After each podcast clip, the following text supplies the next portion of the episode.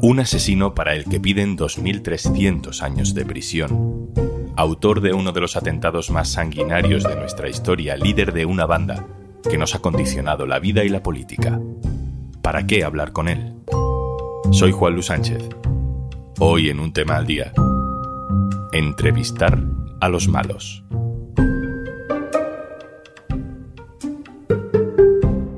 Una cosa antes de empezar.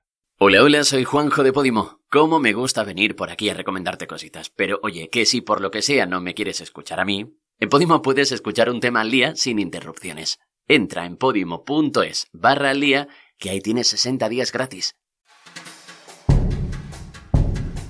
Este fin de semana se ha estrenado en el Festival de Cine de San Sebastián el documental No me llame ternera. Gira alrededor de una entrevista de Jordi Évole a Josu Urruticoechea, conocido por todo el mundo como Josu Ternera, uno de los dirigentes históricos de ETA más conocidos por sus atentados y por su liderazgo.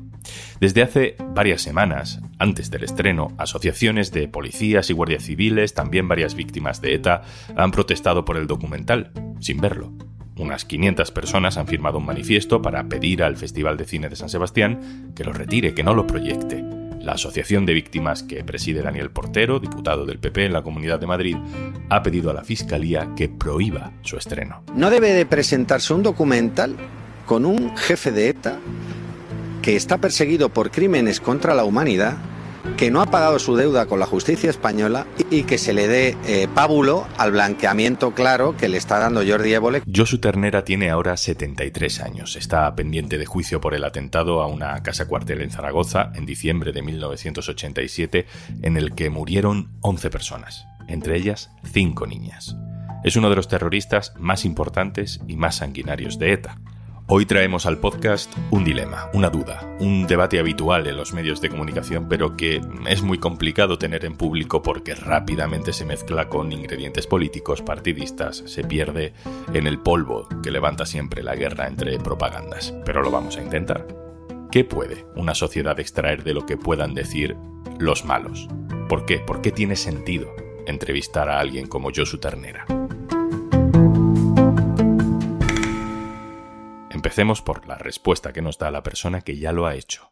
Jordi Évole. Hola Juanlu, mira, te tengo que decir que me resulta un poco incomprensible que todavía eh, estemos preguntándonos si hay que entrevistar o no a alguien como Josu Ruticoechea. Lo siento, pero es que me parece absurdo.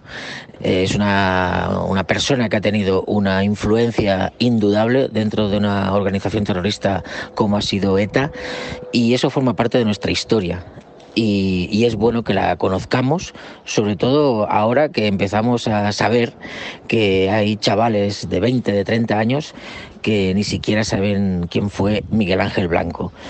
Y me parece que este tipo de censuras preventivas, me parece que de alguna manera atentan contra, contra la inteligencia de la ciudadanía.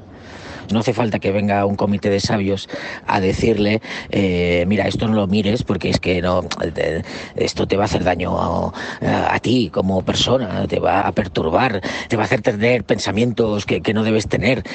Mm, pero, ¿qué es esto? No sé, en el fondo todo esto que ha pasado me da pena. Me da pena porque porque creo que es una minoría la que está detrás de esto, pero una minoría muy minoría pero que son capaces de hacer muchísimo ruido. Y acabamos dando una imagen del país que no somos. Bueno, un abrazo. Chao. El documental de Jordi Évole y Mario Sánchez no se estrena en Netflix hasta dentro de unas semanas. No lo hemos visto. Pero hay una persona que sí lo ha visto. Javier Zurro, hola. Hola Juanlu. Javier Zurro es el especialista en cine del diario.es. Eh, Javier, tú ya has visto la película en el Festival de Cine de San Sebastián, así que te pregunto, ¿Dirías que el documental de Évole blanquea la figura de Josu Ternera? Pues mira, yo creo que para nada hay un blanqueamiento de Josu Ternera, que en todo momento él pide que no le llamen Josu Ternera y por eso el título del documental. Creo que el posicionamiento moral del trabajo que han hecho Jordi Évole y Mario Sánchez queda claro desde el primer momento, ya que lo primero que aparece es una víctima y el documental cierra con una víctima, o sea que ni la primera palabra ni la última palabra la tiene un terrorista. Además está completamente lleno de contexto histórico, empieza con unas cartelas que remarcan todos los asesinatos de ETA, todas las víctimas de ETA, todos los heridos por ETA Hay una entrevista muy tensa en la que se intenta poner eh, en evidencia las contradicciones del terrorista y en donde hay varios momentos muy tensos cuando se, toma, se tocan temas como el atentado de Hipercor o la muerte de Yoyes. El terrorismo etarra es una de las cosas más graves que nos han ocurrido en España durante los últimos años y sin embargo, Zurro, mm, hay muy pocas películas o documentales sobre ETA. Bueno, hay películas, pero no hay tantas como debería, tratándose de un tema tan importante en la historia de nuestro país. Y yo creo que no hay películas porque cada vez que alguien se atreve a tocar el tema eh, hay una polémica. Y el caso más claro es el de Imanol Uribe, que yo creo que es el director que más veces ha hablado de, de ETA. Lo hizo desde el documental con el proceso de Burgos que em, hubo hasta amenazas de bomba en salas en provincias de, España para evitar que se proyectara, pero es que cuando lo hizo desde la ficción con la muerte de Miquel o con días contados también hubo polémica. El caso de la pelota vasca, la piel contra la piedra, el documental de Julio Medem es otro caso porque aparecía Arnaldo Tegui, el PP se negó a aparecer, se pidió que se retirara como ha ocurrido con el documental de Jordi Évole del Festival de San Sebastián, pero es que hasta cuando lo ha hecho la comedia, como Fede Tarras de Borja Cobeaga, por una lona promocional eh, se dijo que se blanqueaba a los terroristas Ocurrió hasta con la adaptación de Patria, la novela de Fernando Aramburu en forma de serie, que también se dijo que igualaba a víctimas y verdugos. O sea que al final hablar de ETA es un tema tan espinoso que yo creo que la gente tiene miedo a meterse ahí. Javier Zurro, compañero, muchas gracias. Gracias a vosotros. Vamos a alejarnos de ETA, vamos a alejarnos de la política española, a ver si eso nos ayuda a verlo con otra perspectiva. Juanita León es una reconocidísima periodista colombiana por su cobertura del conflicto político, de la violencia que ha vivido su país en las últimas décadas. Guerrilla, narcotráfico, paramilitares, crímenes de Estado. Juanita lleva años entrevistando a gente muy mala. Hola Juan Lu, sí, cubrir a los malos siempre me parece que le plantea unos dilemas éticos grandes porque no quieres ser un amplificador de su violencia y de sus propósitos criminales, pero al mismo tiempo a veces cuando uno los entrevista ayuda a entender sus lógicas y muchas cosas que están pasando en el territorio. Cuando yo entrevisté, por ejemplo, a Salvatore Mancuso, el jefe de la SAUC, siento que sus percepciones y su visión del mundo ayudaron a comprender mucho los desafíos que tenía esa negociación con ellos y, lo difícil que iba a ser para ellos después estar sin armas. Lo mismo cuando entrevisté a los jefes de las FARC, que era como ver el mundo al revés, ¿no? Como el establecimiento en Colombia veía las cosas de una manera, ellos la veían exactamente de la forma contraria. Y para mí entrevistarlos y tener como esa labor de traducción entre dos mundos me parece que fue muy provechosa. Entonces lo que yo creo es que tú tienes que entender desde dónde, desde qué punto de vista quieres que esa entrevista se vea. Estamos obviamente hablando de casos extremos porque en esto también hay zonas grises de todo tipo además, ¿no? Porque podemos defender que se pueda entrevistar a Josu Ternera y luego enfadarnos porque en una televisión entrevisten al portavoz de la Fundación Franco. ¿El problema es la persona o el problema lo tenemos con el mensaje? Más dudas. Íñigo Saiz compañero, hola. Hola. Íñigo, acudo a ti porque tú tienes mucha experiencia como editor de periodismo internacional en medios españoles. También en tu blog has analizado muchísimo la cobertura informativa de medios de todo el mundo. Este debate sobre si es ético o no es ético, este tipo de entrevistas a personas culpables de grandes crímenes, en realidad, pues son un clásico, un clásico de las redacciones, ¿no? ¿Por qué lo hacemos? ¿Por qué hay periodistas que quieren hacerlo? Lo primero que hay que tener en cuenta es que los periodistas cuando entrevistan a, algunas personas, lo que tienen que hacer es básicamente conocer su historia a través de esa entrevista y contarla. Por lo tanto, la primera duda es saber si eso es de interés público. Interesa a la gente, debería interesarle a la gente lo que dice esa persona, ese personaje. Es de interés que nos cuente por qué hizo lo que hizo, aunque fuera algo ilegal o criminal, sencillamente. Eh, eso es lo primero que tienes que tener claro. Es distinto cuando se trata de un terrorista o alguien relacionado con hechos políticos violentos, porque ahí hay una base política. La base política teñida de fanatismo y de odio, probablemente, ¿no? Pero existe esa base política. Es muy distinto cuando se trata de un asesino, de un delincuente común, que no representa a nadie más que a sí mismo.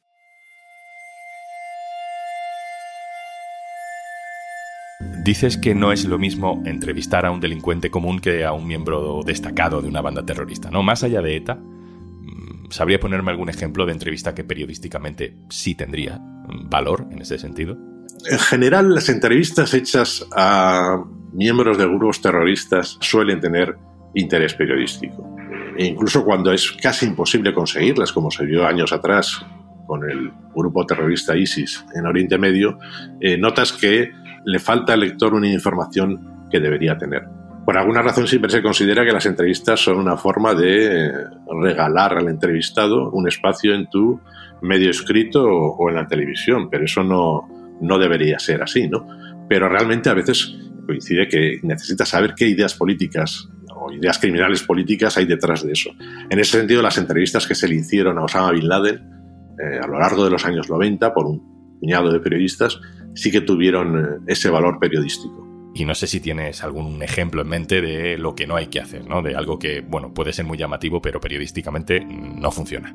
Hay un ejemplo muy claro de entrevistas que no se deberían haber hecho, que fueron las que hizo El Mundo a los autores de autores y cómplices de la matanza terrorista del 11M. El Mundo llegó a dar honores de portada a tipos tan poco interesantes como Trasorras, el que fue condenado por facilitar a los terroristas la dinamita que utilizaron en los trenes, ¿no?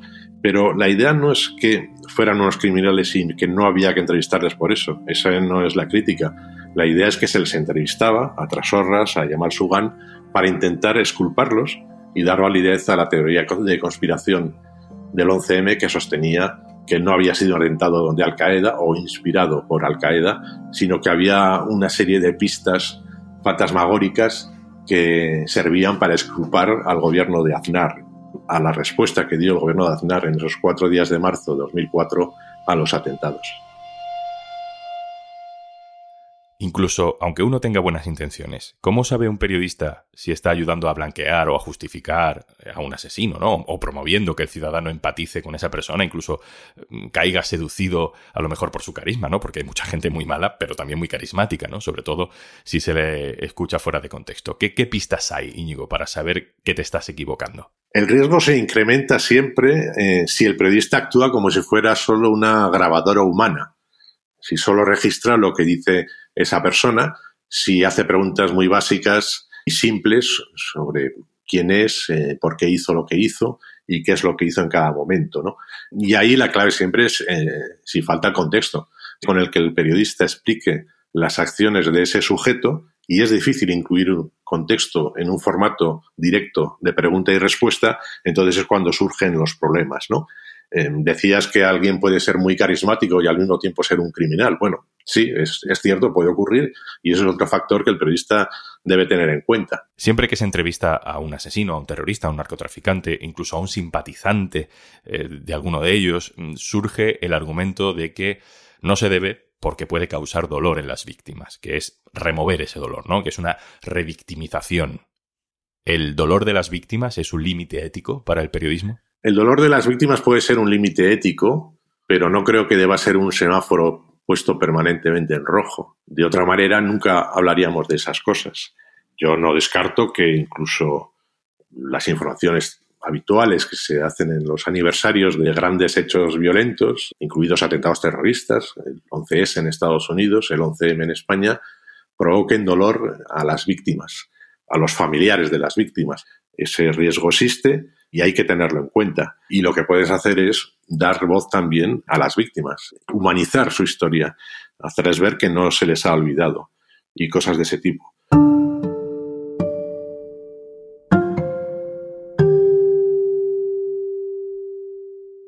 Íñigo, la última, un poco traición. Tú que además eres vasco. Si a ti se te presenta la oportunidad de entrevistar a Josu Ternera, ¿lo haces? Sí, lo haría. Tendría que pensar eh, seriamente en el formato que tendría esa entrevista. Sería consciente de que si fuera un formato pregunta-respuesta, faltaría mucho contexto que el lector eh, debería conocer, sobre todo si es sobre acontecimientos que tuvieron lugar no hace años, sino incluso hace décadas. Eh, y en ese sentido debería tenerlo en cuenta. Pero sí, desde luego que esa entrevista sería absolutamente legítima, porque serviría, en teoría, para que la gente conociera cosas que se han olvidado después de hace tantos años, como resulta casi siempre inevitable, y también sobre asuntos que en su momento no quedaron eh, completamente claros. Por ejemplo, en el caso de los contactos negociadores de los distintos gobiernos españoles con ETA, porque en su momento no se dio una información completa, dado que las fuentes no quisieron hablar del tema. Así que desde el punto de vista periodístico sí que estaría justificado. siempre teniendo en cuenta lo que decía antes, ¿no? El periodista es responsable al final del producto y tiene que aportar un contexto que si no lo da, pues entonces todo queda en manos de la voz de un terrorista que como mínimo puede estar mintiendo. Íñigo Saetugarte, cofundador, subdirector del diario.es. Muchas gracias. Gracias a ti, gracias a todos. Y antes de marcharnos... Porque escuchas durante un viaje con muchos túneles, en un avión de muchas horas o en un tren con poca cobertura. En Podimo puedes guardar tus episodios favoritos y escucharlos sin conexión en cualquier momento. Tienes 60 días gratis en podimo.es barra al día. Esto es un tema al día, el podcast del diario.es. Si te gusta lo que hacemos, necesitamos tu apoyo. Hazte socio, hazte socia en el diario.es barra socio. Este podcast lo producen Carmen Ibáñez, Marcos García Santonja e Izaskun Pérez. El montaje es de Pedro Nogales. Yo soy Juan Luis Sánchez. Mañana, otro tema.